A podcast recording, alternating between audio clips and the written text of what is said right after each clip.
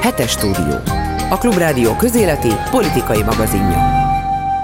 Megbeszéljük a hét eseményeit. Berec Annával, Józsa Mártával és Bolgár Györgyel, Dési János vagyunk, vágjunk is bele elfogadták nagy nehezen a következő szankciós csomagot, azért nagy nehezen, mert Magyarország az Orbánik politika próbált, próbált a küllék közé botot dugni. Egyszer az olaj szállítással kapcsolatban ott el is ért Magyarország kedvezményeket, majd a következő, ami világpolitikailag sokkal kevésbé tűnik jelentősnek, bár Magyarország sajtója igen rossz lett tőle, hogy vonják ki a szankciós listáról Kirill Pátriárkát, aki nem azonos Heltai Kifosztovics Pátriárkát, politikájával, aki hát akit a putyini háborús politika egyik nagyon fontos támogatójának tartanak, és Magyarország a vallásszabadságra hivatkozva azt mondta, hogy ha a pátriárka ott marad a szankciós listán, akkor Magyarország vétózni fog, és ezzel sikerült állítólag még azt is elérni, hogy a lengyel képviselő és meglehetősen felháborodottan nyilatkozott a magyar politikáról. Tehát úgy tűnik, hogy az Európai Unión belül, mint a tudatosan szeretne elszigetelődni az Orbán kormányzat, és most provokációnak egy ilyen amúgy valószínűleg nem olyan nagyon lényeges kérdést választott. Anna. Hát ez nagyon érdekes volt, ugye, mert ö, ö, nagy nehezen sikerült kialkudni azt, amit ö, végül is meg kellett volna szavazni, mert Ráadásul Orbán Viktor, amit el akart érni, gyakorlatilag azt elérte. Mert mindenféleképpen haladékot akart kapni arra, hogy az olajszállítások legalábbis a csővezetéken jöhessenek, hogy Magyarország ne kerüljön olyan hátrányba, amilyet nem tud egyelőre ledolgozni. Más országok is megkapták ezt, Szlovákia és Csehország, mert ők se tudnák ezt a hátrányt ledolgozni, hogyha nem jöhetne az olaj a csővezetéken. De viszont az, hogy amikor már végre nagy nehezen kialkutták ezt az egyességet, akkor arra hivatkozni, hogy a Kirill pátriárka miatt ő vétozza ezt az egyességet, hát ne csináljunk már Krisztusból bohocot. Hát stílszerűen. Hát stílszerűen. Hát ne először is vallásszabadságra hivatkozni, ugyan menjünk már. Hát tényleg nagy, nagyon. De szerintem azt mondta az Európai Unió, tudod mit, Viktor?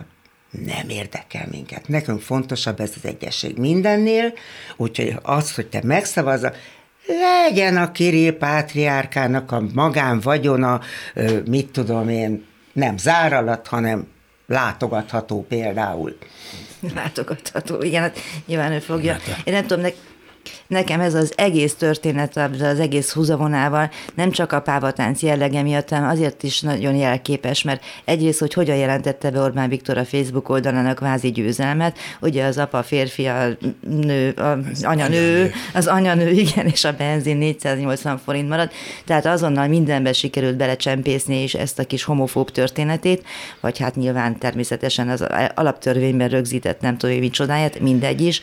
A másik pedig Kirill Pártriák szerintem egy olyan jelképén nőtte ki magát, legalábbis az én szememben, de nagyon hasonlít ahhoz, mint amikor az azeri baltás gyilkosban is, a hazaadásában is olyan gátlástalan történeteket és olyan gátlástalan megoldásokat választott a magyar kormány, amire csak így felkaptuk a vizet, pedig azért már sokat láttunk ettől a pasastól, úgyhogy gyakorlatilag ilyen szempontból ő egyfajta olyan jelképévé válik az Európai Uniónak, amit muszáj lesz majd átgondolni, és muszáj lesz majd kitalálni valamit, hogy ilyenkor mi van. Hát, mi De van? Mikor? Mi van? Mikor? Mi, mi nincs, szankciós lista nincs.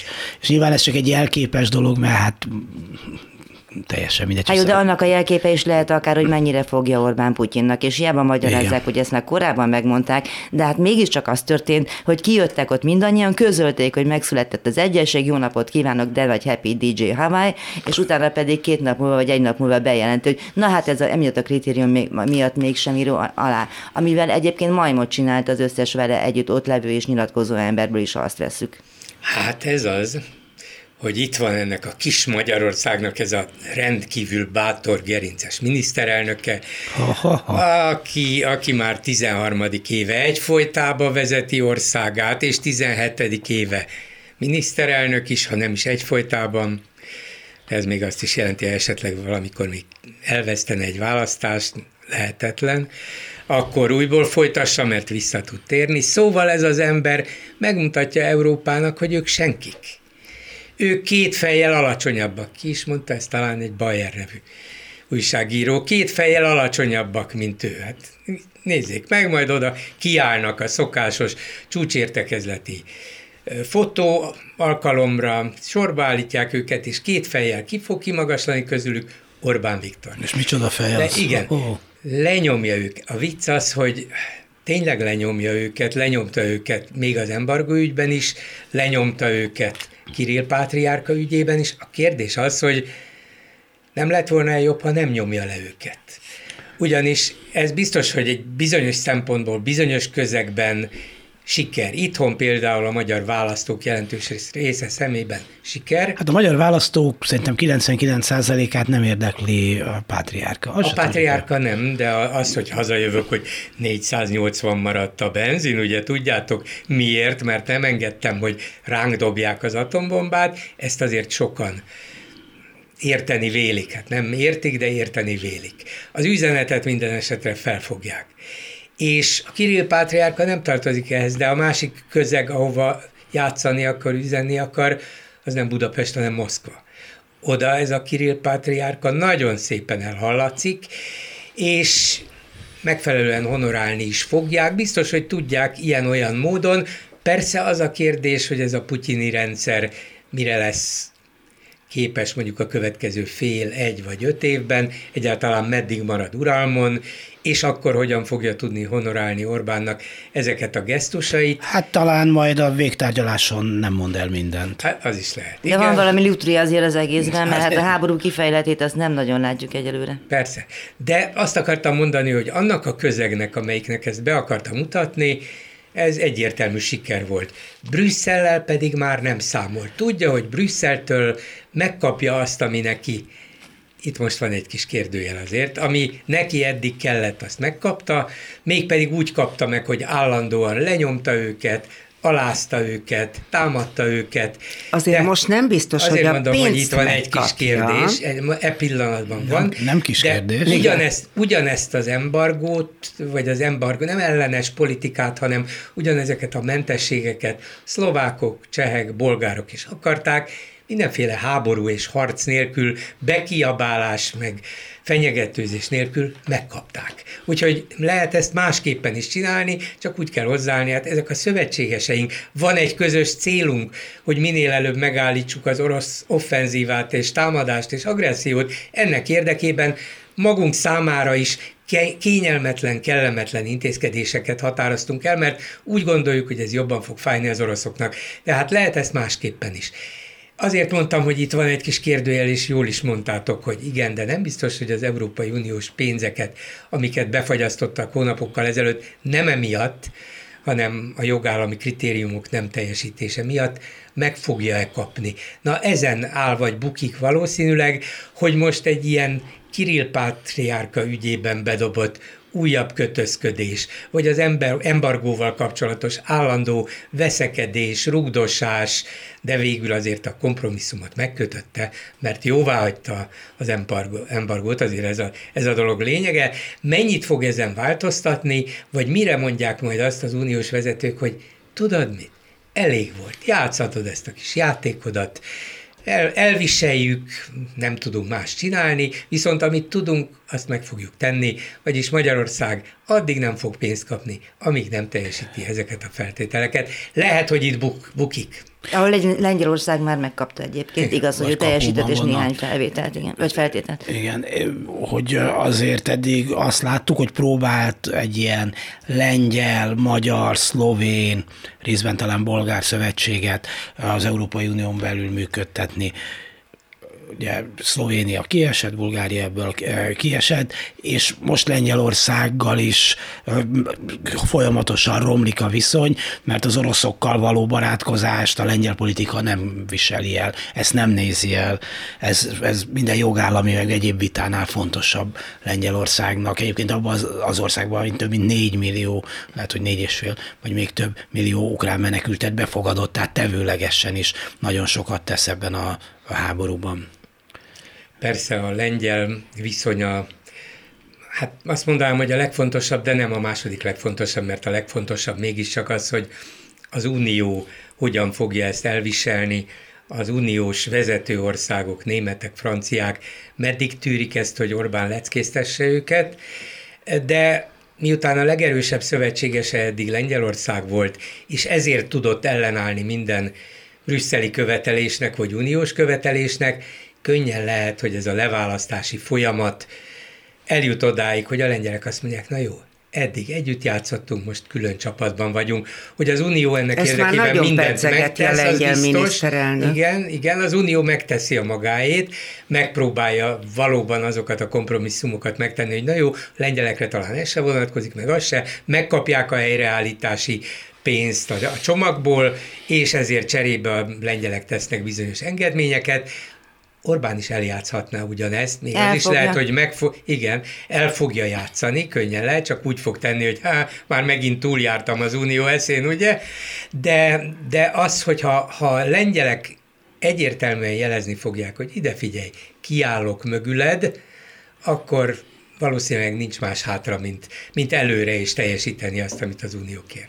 Hát igen, de azért itt van még más is, hogy a, itt nem olyan egyértelmű, mondjuk so, szokták emlegetni azt, hogy a németek és a német-orosz viszonyoknak voltak éppen valamilyen módon előre küldött helyőrsége az Orbán Viktor, úgyhogy ebből a szempontból szerintem árnyaltabb a kép, mint mondjuk egy sima jogállamisági kritériumrendszerben, vagy valami hasonlóban, amelyek közül mind a kettőt megsért, vagy mind a két ország, Magyarország és Lengyelország is megsértette a uniós szabályozásokat, viszont a másik kérdés az az, hogyha tényleg épül egy ilyen, hát most ilyen Kirill Pátriárka tengely, mert ugye a szerbek is rendkívül szeretnek részt venni ebben a...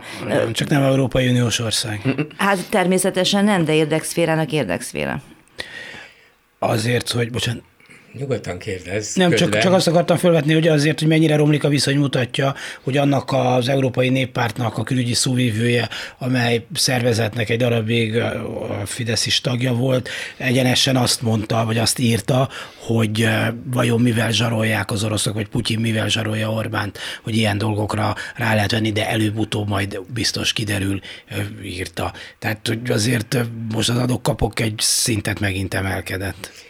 Most az, ja, bocsánat, az, azt gondoltam mondani, hogy erre aztán Bajer Zsoltól megkapta a magáért, ez a külügyi szóvivő. Nem lennék hát, most a helyben. Igen, Nem tulajdonképpen.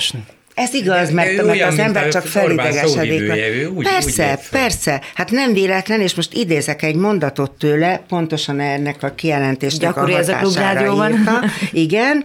Egy egyházi vezetővel, egyházi személlyel szemben nem vezetünk be szankciókat. Pont.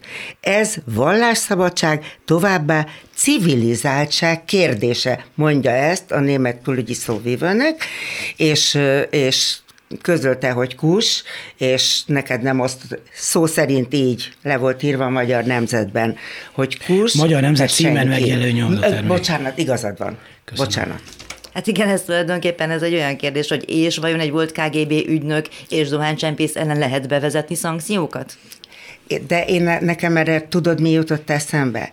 Iványi Gábor, Magyarország egy egyházi vezetője. Nekem is eszembe jutott. Na látod be lehet vezetni ellene szankciókat. Mi az, hogy? Nagyon is.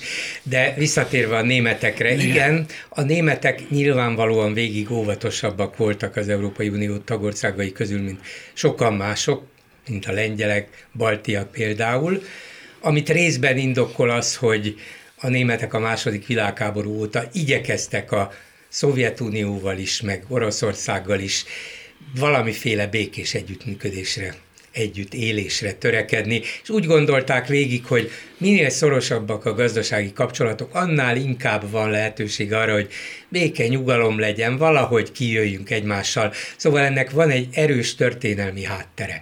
És van egy másik is nyilvánvalóan, hogy, hogy Németország, is, igen, Németország gazdasági hatalom, szüksége van, volt az orosz energiára, ezért ragaszkodtak szinte az utolsó pillanatig ehhez a északi gázvezetékhez de most már a kocka el van vetve.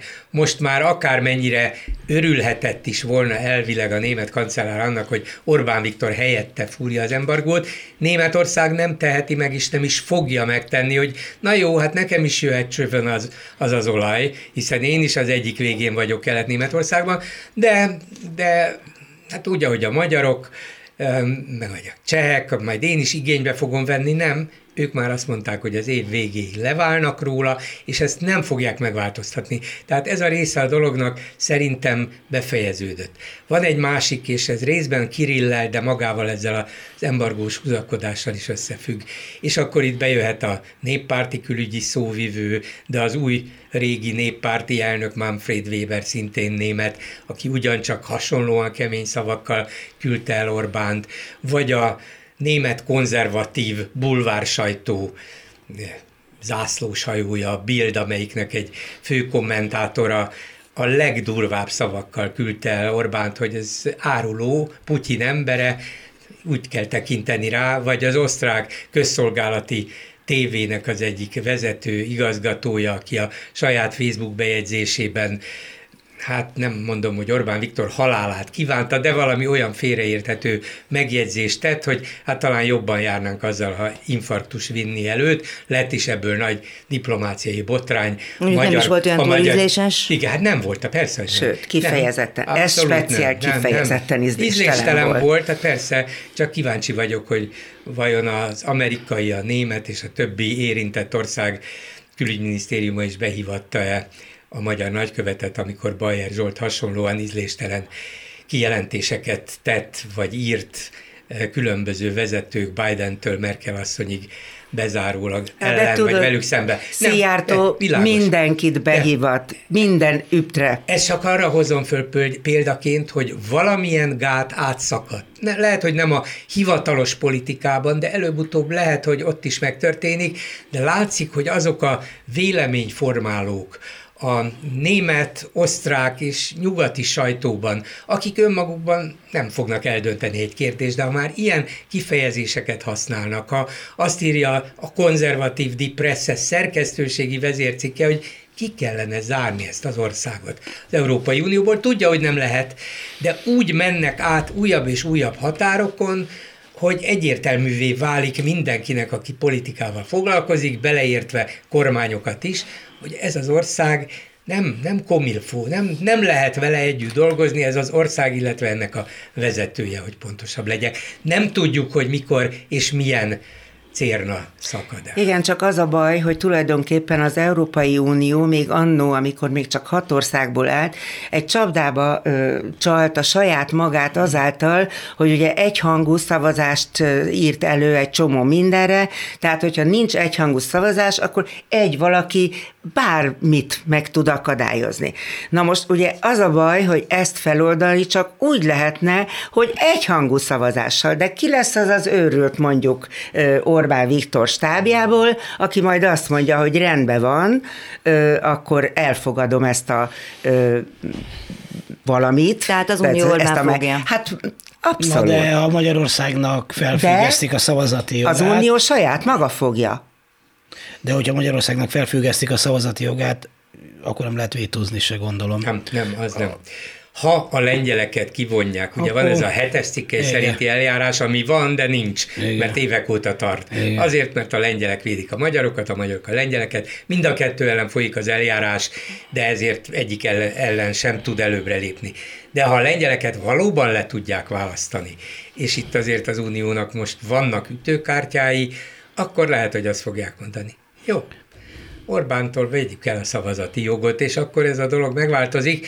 Nem biztos, hogy a lengyelek ebbe belemennek, mert akkor azt kockáztatják, hogy na jó, eddig együttműködtünk veletek, mert rendes fiúk voltatok, sőt, kifejezetten példamutatóan viselkedtetek, mi ezt meg is háláltuk, na de azért mi nem felejtettük el, hogy ti is szépen leépítitek a jogállamotokat, ezért aztán lehet, hogy a lengyel kormány azt mondja, tudjátok, mit ezt azért ne lépjük meg. Ezt mi nem tudjuk. Minden esetre, mint hogyha az Orbáni politika nem is minden szándékosan provokálná, vagy provokálja az Európai Uniót, az Európai Unió közvéleményét, az európai politikusok véleményét, az európai mértékadó és kevésbé mértékadó sajtó véleményét, tehát ezek mind előre látható, különösebb ész nélkül is előre látható ö, dolgok, tehát mint itt egy szándékos, szándékosan a, mit szoktak feszíteni, a húrt feszítik, szóval mint hogyha szándékosan feszítené nem, szándékosan feszíti a húrt. Igen, nem mintha, nem mintha. Igen, igen. Ami befele még érthető, mert ugye vannak ezek a Brüsszel ellenes megnyilvánulások, de az, hogy kint is csinálja is különböző nemzetközi lapoknak és nyilatkozik, ez nyilván egy szintlépés. Ilyen szempontból ezt legalábbis nem csinálta rendszer szinten. Mindig az volt, hogy itthon mondott valamit, amit meg más csinált de provokátor a politikája, egy provokátor politikája, rájött arra, hogy ezt meg lehet csinálni. Valószínűleg illik is a személyiségéhez, szereti is csinálni, élvezi is. Hát gratulálok. Igen, de azt mondja, hogy hát látjátok, tényezőt csináltam, nem csak magamból, Magyarországból, hova lennétek nélkülem, én vagyok az, aki megmondom, hogy na akkor mit csináljon az Unió, meg mit, mit csinálhat Amerika, én fogom nektek elintézni azt, hogy jöjjön az orosz olaj. Na jó, de hát nem mindegy, hogy milyen szerepet játszol egy hát regényben, tehát nem. lehet főszerep, Lucifer is, vagy akárki szóval. Hát Lucifernek még legalább humora volt, hogy azért, hogy egy picit hosszabb távra nézzünk előre, akkor előbb-utóbb reményeink szerint vége lesz ennek a háborúnak. Oroszország ebből akárhogyan is nagyon politikailag, gazdaságilag, erkölcsileg megrendülten fog minden mai tudásunk szerint kikerülni, ellenben Ukrajna itt marad a szomszédban tehát, tehát itt tartósít egy olyan, olyan feszültség gócot, ami, hát jó, persze most lehet erre azt mondani, hogy azt szereti, ha ballé van, de hát közben meg mégsem az a jó, hogyha folyamatos botrányok és, és nézeteltérések vannak akár a szomszédokkal is. Ez már neki se lenne jó, valószínűleg, csak ő azt hiszi, hogy ö, ö, Oroszország ö, végül is belátja, hogy na, megelégszem ezzel, azzal a területtel, és a végén majd Ukrajna azt mondja, hogy jó van, vigyél ezt a területet, csak már legyen vége ennek az egésznek. Tehát lehet, hogy így gondolkodik. De a katonai szakértők azt mondják, hogy Putyin miatt, tehát, hogy ő, amíg valami tényleges sikert nem tud fölmutatni otthon, addig nem lesz vége ennek a háborúnak. Tehát ez nekünk is egy nagyon gazdaságilag is, meg minden szempontból egy, egy nagyon veszélyes játszma, mert azért nem mindegy, hogy az olajválság meddig húzódik, az olajválság után esetleg a gázválság, esetleg a villamos energiaválság, és esetleg az élelmiszerválság. Sőt, szerintem Mert lassan azt, első a, helyen. Tehát így van, az élelmiszerválság, ez még nagyobb veszély talán, a világra nézve, mint ez az olajválság. Mert az olajat lehet innen, onnan, máshonnan pótolni, a gázt már nem, a gázt már nem, de, de az élelmiszert meg egyáltalán nem. Meg hát minden bizonyan lesz majd egy Ukrajna újra, újjáépítési program, akárhogy is lesz vége ennek a háborúnak, tehát hogy rész vagy egész siker, vagy elhúzódik a világ végéig, mert a Putyin nem tudja ezt kommunikálni, minden lehetséges, de az tény, hogy egyrészt egy szomszédos államról van szó, másrészt pedig az Ukrajnában felhalmozódott gabonát, nekem egyébként az élelmiszerválság a kedvenc témám,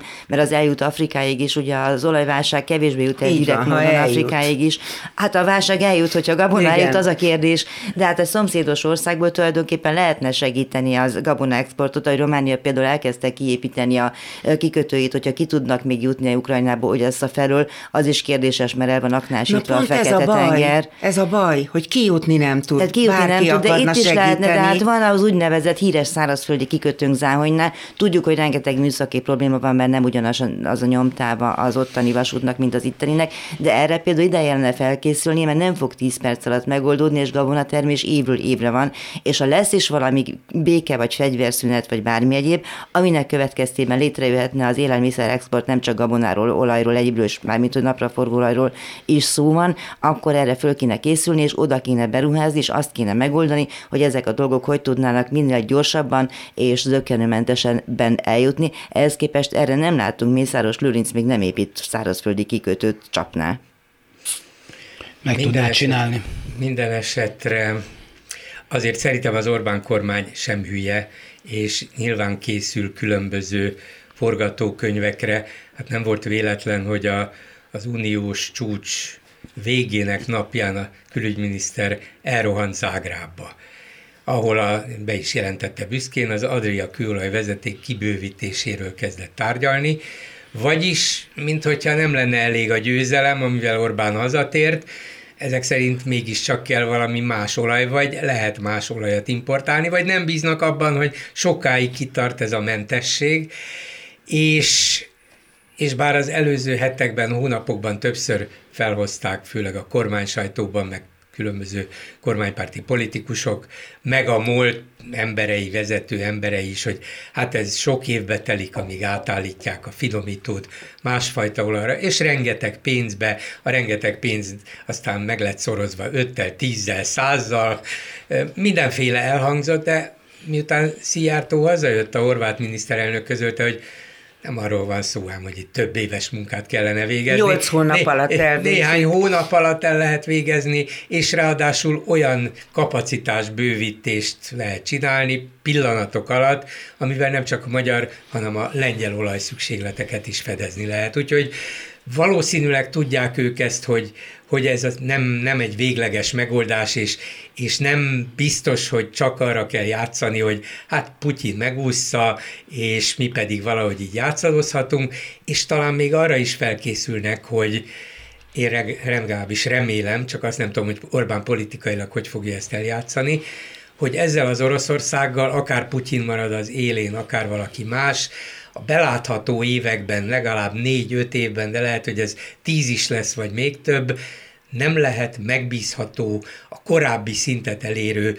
gazdasági és politikai kapcsolatokat kiépíteni.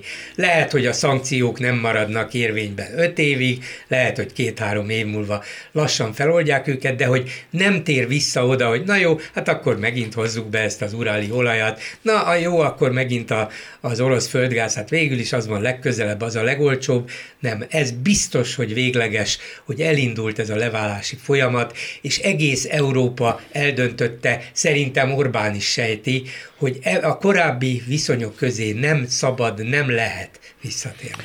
Lehet, hogy Orbánnál több, a többiek még jobban sejtik ezt, mert az olajpiaci elemzők is azt mondják, hogy egyrészt borzasztóan el fog húzódni ez a válság, és nem csak olajválság, hanem gáz, villamos energia és élelmiszerválság lesz, de azt mondja, hogy, egyel, hogy a elemzők azt mondják, hogy ez egyben lehetőséget is jelent, és reményt is arra, hogy átalakítják minden ország, nem csak Magyarország, lehet, hogy Magyarország fog a legkésőbb ébredni, de hogy átalakítják teljesen az energiapolitikájukat. Még egyszer ilyen függésbe senki nem akar kerülni senkitől.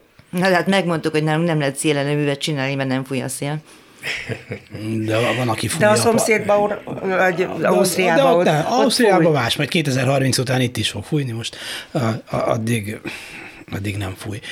A héten jutottunk el a háború századik napjáig, elképesztő szenvedések, rengeteg halott, borzalmas képeket vagyunk kénytelenek nézni, elszenvedni Ukrajnában az emberek, de katonailag, politikailag végül is nagyon keveset, nem hogy keveset ért el Putyin, sokkal többet veszített, mint amennyit nyert, még hogyha az Zelenszky elnök most azt mondta, hogy az ország területének kb. 20%-át elfoglalta, de hát elérte, hogy olyan hagyományosan semleges országok, mint Finnország és Svédország például csatlakozni akarnak a, a, a NATO-hoz, az eddig meglehetősen szétesett Ukrajna minden szenvedés és, és, és katonai veszteség ellenére sokkal egységesebb, sokkal ukránabb lett, mint valaha gondolta. Szóval, hogy a nagy stratégiai céljai sorra megdőltek a századik nap környékén, ezt azért már látjuk. Tehát az, hogy harmadnapra már Kiev fölött leng az orosz zászló, hát ez igen. Az biztos, hogy ez egy orosz vereség, politikailag, bizonyos értelemben katonailag is, de azért ne felejtsük el, hogy katonailag valamilyen győzelmet felfognak fel akarnak és fel fognak tudni mutatni. Más Biztos. Zelenszky se teheti azt, hogy azt mondja, hogy feladjuk ezeket a dolgokat. Ő azért elég messze ment, azt mondta, hogy mindent visszaszerzünk, és gyakorlatilag, hogy mondjam, az erkölcsi tőkéből muszáj lesz, hogy valami fajta katonai sikereket is legalább megpróbáljon kommunikálni. Egyfelől, másfelől, amit pontosan az által emlegetett válságokkal függ össze, hogyha nem lesz Ukrajnának, vagy alig lesz tengeri kijárata, akkor az az egész ukrán gazdaságot át fogja változtatni, és el is fogja lehetetleníteni Tehát itt azért ez nagyon kérdéses dolog, és ami az ukrán szempontot illeti, azért nem is tudom, mert talán még 4 milliónál tartott menekültek, külső és belső menekültek. Csak 4 millió van Lengyelországban, azt hiszem sokkal több. Akkor sokkal több van. Két fölött van. Igen. De a lényeg az, hogy gyakorlatilag a menekülők azok olyan szinten is ki fogják üríteni az országot, hogy mindig tudjuk, hogy azok menekülnek, akiknek pénzük van, tudásuk van, munkaképesek, gyerekük van, tehát hogy a rettenetesen nagy bajban lesz az az ország, amely egyébként nem csak Magyarországnak, hanem Oroszországnak és szomszédra lesz a következőkben. Szóval nagy kérdés, hogy milyenek lesznek majd későbbiekben a tárgyalási alapok, és hogy lehet majd úgy helyreállítani őket, hogy mind a kett, tehát hogy egymás kárára történjen. Ha csak az oroszok azt az őrületet nem fogják megcsinálni, de most már az ember nem mondja azt, hogy ez lehetetlen, hogy na akkor végigvisszük az egészet. Nem hajlandók a, a nyugatiak abba hagyni Ukrajna fegyveres támogatását, akkor mi elmegyünk az ukrán határokig, és Lengyelországot is, már emlegetik. Hát Lengyelországot hát, azt már talán nem merik, de az csak az, az szóbeli fenyegetés, de az még elképzelhető is, bár nem szeretném elképzelni, hogy addig folytatjuk a különleges katonai műveletet, amíg el nem érünk az, az ukrajnai határokig. És akkor, hogyha szét kell lőni az összes ukrán várost, a teljes infrastruktúrát, utakat, vasútvonalakat, raktárakat, gyárakat, minden nem számít, majd egy nagy Oroszországban ezt helyre fogjuk állítani. Tehát ha csak ez nem történik, hát ez önmagában egy egészen borzasztó és hatalmas áldozatokkal járó, és elképzelhetetlen további feszültségekkel járó forgatókönyv lenne, hanem valahol megállapítják, ezt tartom a legvalószínűbbnek, hogy ez 20 25 vagy bizonyos területeket még megszerzünk, ezeket annektáljuk, Oroszország része lesz, és azt mondjuk, hogy na jó, hát itt akkor tulajdonképpen elvégeztük a náciklanítást, az ukránoknak megmutattuk, hogy meddig és ne tovább, és akkor hajlandók legyünk tárgyalni. Hogy egyrészt a nyugat hajlandó-e belemenni egy ilyen tárgyalásba, mondjuk az orosz oroszok által diktált feltételek alapján, hogy tudnilik ez már a miénk, erről nem tárgyalunk, hogy az ukránok belemennek-e, az ukrán lakosság és élükön Zelenszky, ez a következő kérdés, de akár belemennek, akár nem, akár lesznek tárgyalások, vagy csak egy elhűződ, elhúzódó és állandó fegyveres konfliktusokkal kísért tűzszünet, az gyakorlatilag biztos, hogy ez a, ez a háború nem fog egyszerre csak véget érni egy békével, hogy na jó, hát akkor mindenki megnyugszik, béke van, mindenki el fogja fogadni. Biztos, hogy nem. És ez lesz a következő 10, de lehet, hogy 50 vagy 80 évnek az egyik legfájóbb pontjait Európában, hogy lesz egy ilyen Észak- és Dél-Korea közötti fegyverszüneti vonal, Oroszország és Ukrajna közötti, amire mondjuk ez az egyetlen reménykeltő az ukránok számára, a nyugat csak hogy úgy fog tudni válaszolni, hogy egyrészt felfegyverzi Ukrajnát, sokkal jobban, mint eddig, másrészt olyan mértékű gazdasági támogatást ad nekik, hogy Ukrajna nagyon gyorsan, érezhetően, láthatóan sokkal jobban fog élni, mint eddig. Mert a nyugat úgy érzi, hogy ez a minimum, meg kell tennie, és Ukrajnát föl kell építenie, sőt, közelhoznia az európai országokhoz. Rengeteg pénzbe, kiadásba, fáradtságba, nehézségbe, egyébbe fog kerülni, hiszen másoktól fogják például a mostani kelet-európai országoktól elvonni a pénzt, de szerintem ez lesz a legvalószínűbb kimenete. Bár az újjáépítés mindig nagy biznisz, bocsánat, csak egy fél mondat, és ezért volna jó, hogyha Magyarország például arra törekedne, hogy ebben részt vegyen, csak egy Anitahoz Gyuri, amit mondtál, hogy amiről beszélsz, annak nagy része megtörtént már a 14-ben a krími meg a Donbasszi elfoglaláskor is, és úgy elfelejtette a nyugat az akkor bevezetett szankciókat, hogy így hes mindenki elfelejtette, és ugyanúgy volt egy ilyen félig tűzszüneti állapot, és ugyanúgy fennállt a kázusz belé, mint ahogy annak alapján, amit mondtál. Azért ez most egy emlékezetesebb dolog lesz lesz. Azért, mert ugye az az krím, akkori krím... 14-es, csak egy mondatnyit, hogy az nem a hivatalos orosz hadsereg volt. Ugye tudtuk, hogy az oroszok, orosz katonák, de nem az orosz hadsereg különböző osztagai, nem az ő egyenruhásaik, nem az ő fegyvereseik, hanem már mondjuk állítólag ottani népfelkelők, vagy, vagy oroszok, akik ki akarták. Már persze mindenki tudta, hogy miről van szó, de ott érezni lehetett, hogy hát ott eleve meg van vonva egy határ. Most nem tudjuk, hogy mi a határ, nem mondják az oroszok sem, és elindult ugye az a 150-180 ezeres orosz haderő. Tehát ezt nem lehet úgy elfelejteni, mint ahogy sajnos a 14-es, sajnos elfelejtették. Szerintem az lesz, hogy valószínűleg ilyen rész eredményt sikerként fog Putyin elkönyvelni, és csak bízunk benne, mert nagyon remélem, hogy nem az lesz, hogy akkor azt mondta, hogy na most akkor neki mindenkinek, ugyanis a katonai szakértők szerint sem képes erre fizikailag, mert ugye amikor először megindította a háborút, és először Kiev ellen indult, tehát akkor úgy szétszórta a seregeit, és úgy, úgy tehát az erejét szétforgácsolta. Onnantól kezdve, hogy, hogy koncentrált a ke, dél-kelet és keleti területekre, és oda erős, minden erejét oda összpontosítja, azóta ott lényeges sikereket ért el. Tehát én azért gondolom, hogy nem fog egész Ukrajnát lerohanni, és eljutni mondjuk a NATO határáig, bármelyik NATO ország határáig, hanem azt mondja, hogy akkor nekem Donbass kell, Luhansk kell, tenger kell, kész. Mégis a NATO határig már eljutott az Finnország. Hát még nem, de, de még, még Finnország nem jutott el a nem is kellett ott semmit tennie azon a határszakaszon. Igen. És hát nyilván persze Oroszország tartalékai nagyok, meg Észak-Korea is most már hány évtizede. Nem olyan nagyok itt, már. Igen, de, de hát azért mégiscsak itt egy, egy nem csak véres, hanem sokba kerülő háború, nagyon komoly veszteségei vannak, láthatóan a hadvezetése nincs a helyzet, helyzet, helyzet magaslatán minden pillanatban, legalábbis egy nagy nyugati támogatás áll Ukrajna mögött, szinte korlátlan támogatás, tehát azért most lehet azt mondani, hogy jó, most nincs McDonald's Moszkvában, attól még lehet boldogan élni, de hát itt azért most már messze nem csak erről van szó, hanem ez hosszú évtizedekre visszavetheti, és elzárja Oroszországot a világtól. Mert az, hogy most néhány oligarha nem jaktozhat a tengereken, hát ez tényleg az Action tipikus esete, még, még ott is ez inkább csak látványos, mint fontos, de hát itt nagyon komolyan, komolyan elvágódnak ezek a szálak Európa vagy a világ és Oroszország között. Nem beszélve arról, hogy ez a háború egyre több pénzt igényel Oroszországtól természetesen, ami hát hátráltatja a gazdaságnak a, az egyáltalán működését lassan már. Úgyhogy nem lesz, mi, jó, még jönnek az, orosz be, az olajbevételek, a gázbevételek, de egyébként a gazdaság nem igazán működik. Ja, ezt az alkatrészellátást, meg egyebeket Igen. szokták mondani, amik Hát egyébként mondjuk ez Kína részéről is elég tudatos, hogy nem nagyon szállítják neki a, a különböző ilyen elektronikai alkatrészeknek, ugye a, a, a Ja, hát persze. Ez most egy, egy konkurens most elintézi magát. Igen. Az, az már jó magyar gazdaság helyzete.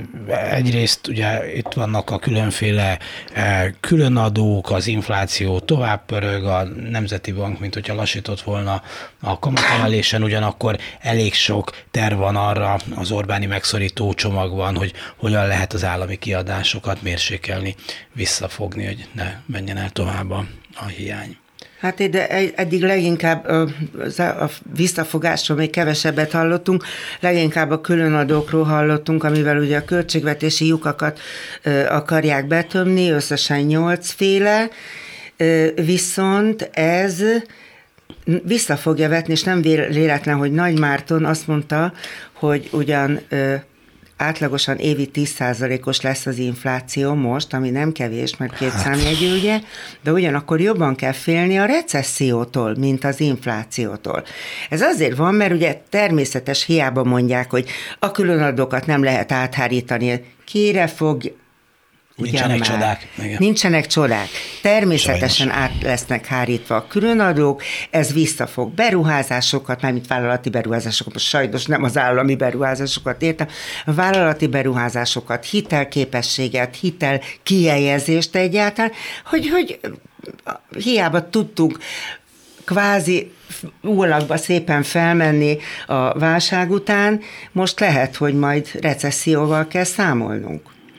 Hát egyre szerintem senki nem tudja, hogy mivel kell számolni. Nekem erről az extra profitról az jut eszembe, hogy baloldali közgazdászok is mondják, hogy ideig és óráig válsághelyzetben ez nem az ördögtől való gondolat. De mi az extra profit? Ez senki hát, nem tudja ez, az egy, ez az egyik része. hiszen egy, egy gazdaságban a profit termelése a célja a dolgoknak, de a másik pedig, hogy kik termelnek extra profitot a gazdasági kormányzat szerint. Mert például nem termelnek a kaszinók extra profitot, tehát rájuk ez nem vonatkozik, de nem termelnek mondjuk a bányák sem várj, extra várj, profitot. Kik, kik, kik, kik tulajdonában vannak a kaszinók? A dolgozó Á. nép, ja, nem. Gyuri. dolgozó nép, tudod, a választott képviselői inkább fogyasztja a konyakot. Jó, hát tehát nyilván a, a kaszinó koncesziók olyan tulajdonban vannak, amelyek kormány közeliek, aztán nem is beszélve például a legnagyobb bányákról, amelyekből az építkezéseket alapanyagait számítják, és ahol tényleg van extra profit, az nyilván mindenki tudja, hogy a bányának már lassan az állandó jelzője az Orbán bánya, tehát nyilván ezek is vannak. Tehát a gazdaságnak csak azokat a részeit, vagy a vállalkozásoknak csak azokra a részeire vonatkozik az extra profit, amelyekről a kormány úgy gondolja, hogy ezt így lehet. A többiekre pedig nem gondolja, hogy ezt így lehet. Pedig ennek a kormánynak az a filozófia csinálja, hogy a politikus legnagyobb barátja a beton, tehát minden az építkezések és az építési kormány közel építési és autópályaépítési vállalatok környékén fogalmazódik meg. De ezekre De abszolút nem, vonatkozik. Ezekre abszolút nem vonatkozik ez a történet. A másik pedig, hogy baloldali közgazdászok is azt mondják, hogy tényleg ideig, óráig, és lehetőleg úgy, hogy legyen vége. De miután ez igazából ilyen lutriszerű, hogy az energiaválság az hova fog kifutni, és az infláció hova fog kifutni, ennek következtében nincsenek is számítások. Ráadásul ez a kormány soha nem publikál publikál számításokat, hogy mire alapozzák azt, hogy 2023 vagy 24. Ilyen alapon én is tényleg a hasamra üthetnék, és mondhatnám, hogy hát addig még kitart a konyha pénzem, pedig nem. De kérd meg az árát hasraütés, hatástanulmány, ennyibe. Szólok a családnak természetesen, no. amit bemegyek a boltba. Hát az például nagyon érdekes, ugye, hogy a kiskereskedelemre is kivetik a különadót. Mondjuk azok a benzinkutak, amelyek nem a nagybetűs, hárombetűsnek a tulajdonában vannak. Igen, ilyen kis független benzinkutak, ugye azért, hogyha mit tudom én, eladnak évente ne talántán egy millió liter gázolajat vagy benzint, akkor beletartoznak már abba a kategóriába, akinek különadót kell fizetni, miközben profitja egy fillér nincs neki. Sőt. Hát sőt majdnem, hogy Hát hogy kompenzációt már kérnek és kapnak, csak a kompenzáció nem fedezi nem a fedezi. kiadásaikat. Magyarul persze. veszteséggel dolgoznak, és ennek ellenére, mivel az árbevétel alapján kell nekik majd azt a különadót fizetni, ezért például ezek a kis benzinkutak szépen fognak extra adót fizetni. De nem azért is. De ez csak egy példa, hogy nem azért is vannak ezek a különadók, hogy a konkurenciákat nehéz helyzetbe hozzuk, kinyírjuk, majd ezek csődbe jutnak, olcsón meg lehet szerezni, nem tudom micsoda, a, a meg erre kijelölt elvtársak fölvásárolják, mert előbb-utóbb úgyis vége lesz ennek a dolognak, pénz azért itt van a Beizliben éppen elég, és akkor már az is a miénk lesz, és megszereztük. Mennyivel olcsóbb így megszerezni, mint az elejétől kezdve felépíteni valamit. Néhány nagy külföldi áruházlánc egy-két üzletét már bezárta pontosan azért, mert ugye el, el, már eddig is kellett nekik mindenféle különadókat fizetni, és egy csomót megvett például a CBA nevezetű magyar vállalat, és a végén ugyanúgy tönkrement. Tehát ugyanúgy be kellett zárni azt az áruházat, konkrétan tudunk ilyeneket. Mm. Tehát, hogy azért nem, nem lehet, hogy gyere cipó, hambekaplak, aztán minden az enyém lesz. De lehet, lehet. Hát ugye Rákosi elvtársnak is volt ez egy-két szava, kétségkívül az a történet se lett szép vége. Erről, a, erről a megszorító csomagról, amit nem annak hívnak, de mondjuk spórolási csomagról. De miért ne hívhatnánk mi megszorító csomagnak? Igen, nem annak az... hívnak, de végül is mi a lényeg, hogy, hogy mi hívjuk úgy. spórolni akarnak, és ezért különböző pénzeket vagy nem adnak ki, vagy plusz beszednek Látjuk, hogy a világon ugyanazok a problémák, tehát ennyiből a magyar probléma nem különbözik a világétól. Háború, infláció, energiaválság, de sehol még, én legalábbis nem olvastam egy ilyen átfogó, mondjuk szigorítási csomagot, mint amilyet Az a baj, hogy ez nincs, nincs most egy személyhez kötne, például lehetne mondani, kötve lehetne mondani, hogy ez Varga csomag? Nem mondod, nem, nem. Orbán csomagról lehet csak Orbán mondani, csomag, hát igen. mindenről ő dönt. Igen, Orbán csomag, szerintem ez nem egy annyira bonyolult igen. probléma. Jó, szóval az Orbán csomaghoz hasonlót máshol Európában, vagy a fejlett világban, de egyáltalán világban nem fogadtak el. Ugye ott a, a az energiaválságnak a természetes, mondjuk így piaci következménye az, hogy igen, drágább az olaj, drágább a gáz, drágábbak az üzemanyagok, az energiaforrások által előállított elektromos energia, tehát mindenki Csökken többet fizet. Többet fizet a felhasználó, akár magánfogyasztó, akár vállalat, és ez nagyon drámai is.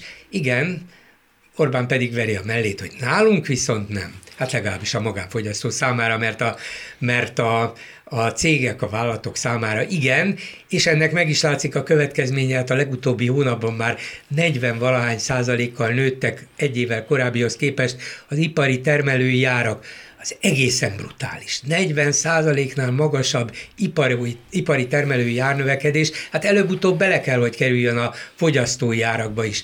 Na most Európában tehát, meg Amerikában ezek a természetes piaci folyamatoknak megfelelően érezhetők azonnal, mindenki ehhez próbálja igazítani a észszerű gazdasági tevékenységét, vagy a fogyasztási tevékenységét, mondjuk spórol, hát itt ugye kiröhögték azokat a kormány sajtóba, azokat a németeket, akik arról beszéltek, vagy hollandokat, hogy akkor egy Celsius fokkal kevésbé fűtsük fel a lakást, ha, ha, ha, hát ezek ugye már a végüket járják, hogy képzelik ezt, majd a magyar is, nem minket Orbán Viktor megvitt.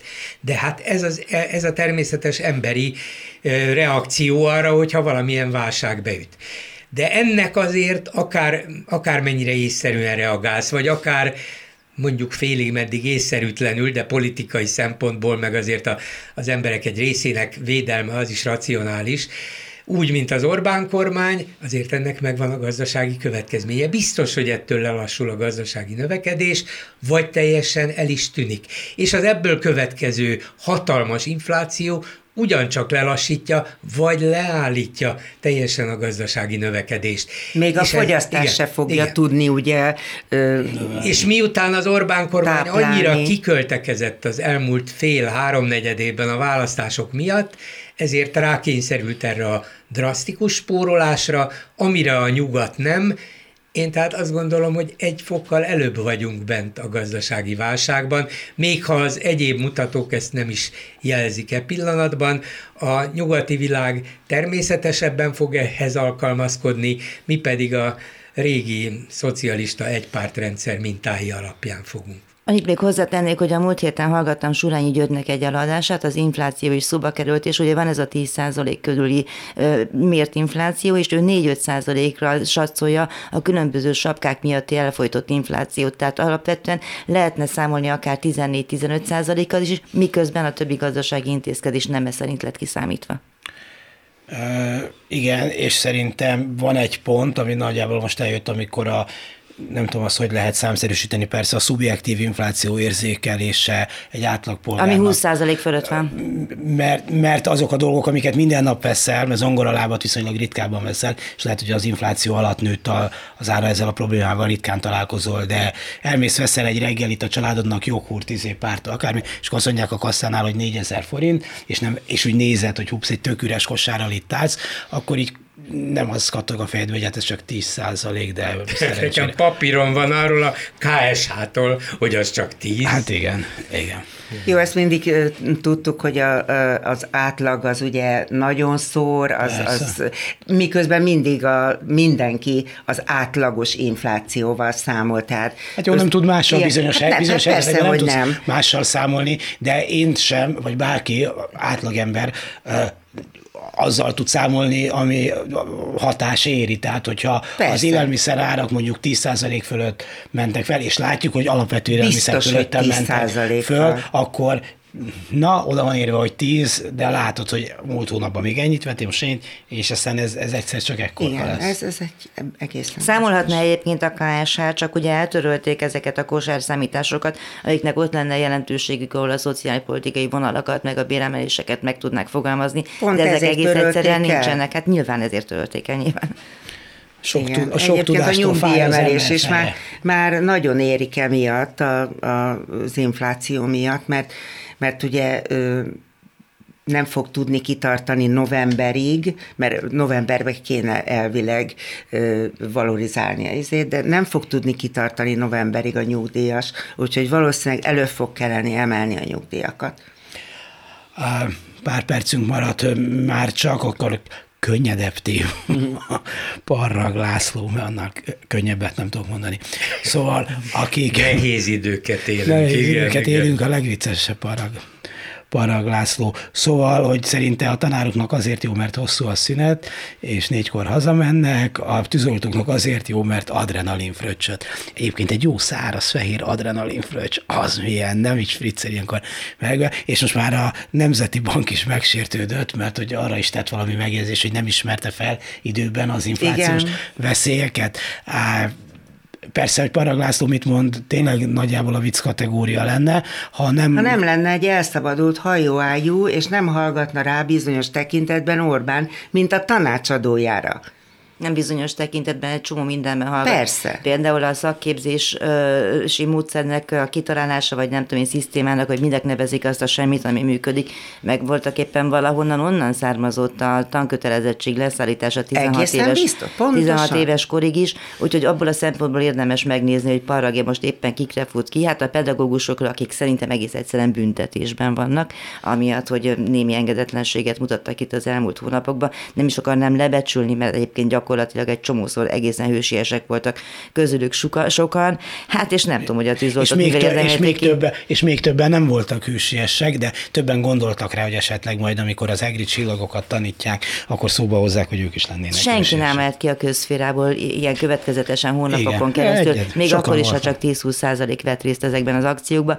de ezek egzisztenciális kockázatot is Abszolút jelentenek, igaz. és ráadásul nagyon-nagyon sok embert, mert mint tudjuk, mindenkinek majd gyereke, unokája, tanára Igen, és stb. De most majd rendcsend fegyelem lesz, van is rá törvény, és ez kicsit olyan, mint a maffiába, ezt csak könyvbe olvastam, de amikor hát belépsz a maffiába, az első feladatok között van, hogy lőjél le valakit, vagy csinálj valami nagyon ciki dolgot, meg később, ha reklamálni támadnak kedved, akkor a kollégák azt mondják, hogy te mondod, hát te is lelőttél valakit, hát te is baj van. Szóval Novák Katalin egyik első dolga az volt, hogy írja alá a pedagógusok sztrájkjogának, vagy polgári engedetlenségi jogának korlátozásáról Ez a közoktatási törvénynek a módosítása, de a tárgy szempontjából lényeg persze. Igen, igen, nem tudtam, de, de hát most, most te, te okoskodsz itt, hát, hát te, te ezzel kezdted az elnöki működésedet, hogy egyből elvettél valami olyan alapvető polgári jogot, ami a művelt világban egyébként jár mindenkinek. Ez Úgyhogy borzasztó, hello. ne haragudj, aki a, a családokért volt felelős miniszter, ugye?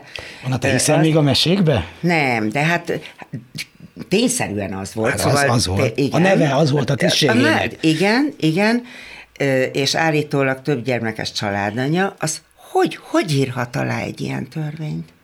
Hogy Nincs itt semmi baj, majd az iskolaőrök megtanulnak matematikát oktatni az osztályba, de legalábbis, hogy a matek csend legyen. Nincs Jó, de ez, ez, ezen elviccelődhetünk, csak ez az ország, ez tudatosan így le lesz rombolva, ha eddig még nem volt már eleve azzal, hogy lecsökkentették ugye 14 évre a tankötelezettséget. 16. 16-ra a tankötelezettséget. Szóval ez Azért fel a fejjel, itt a nyár, süt a nap, hogy valami jót is tudjak mondani. Igen, ennek örülünk most. Berecanával, Jó, Józsa Mártával és Bolgár Györgyel beszéltük meg a hét eseményeit.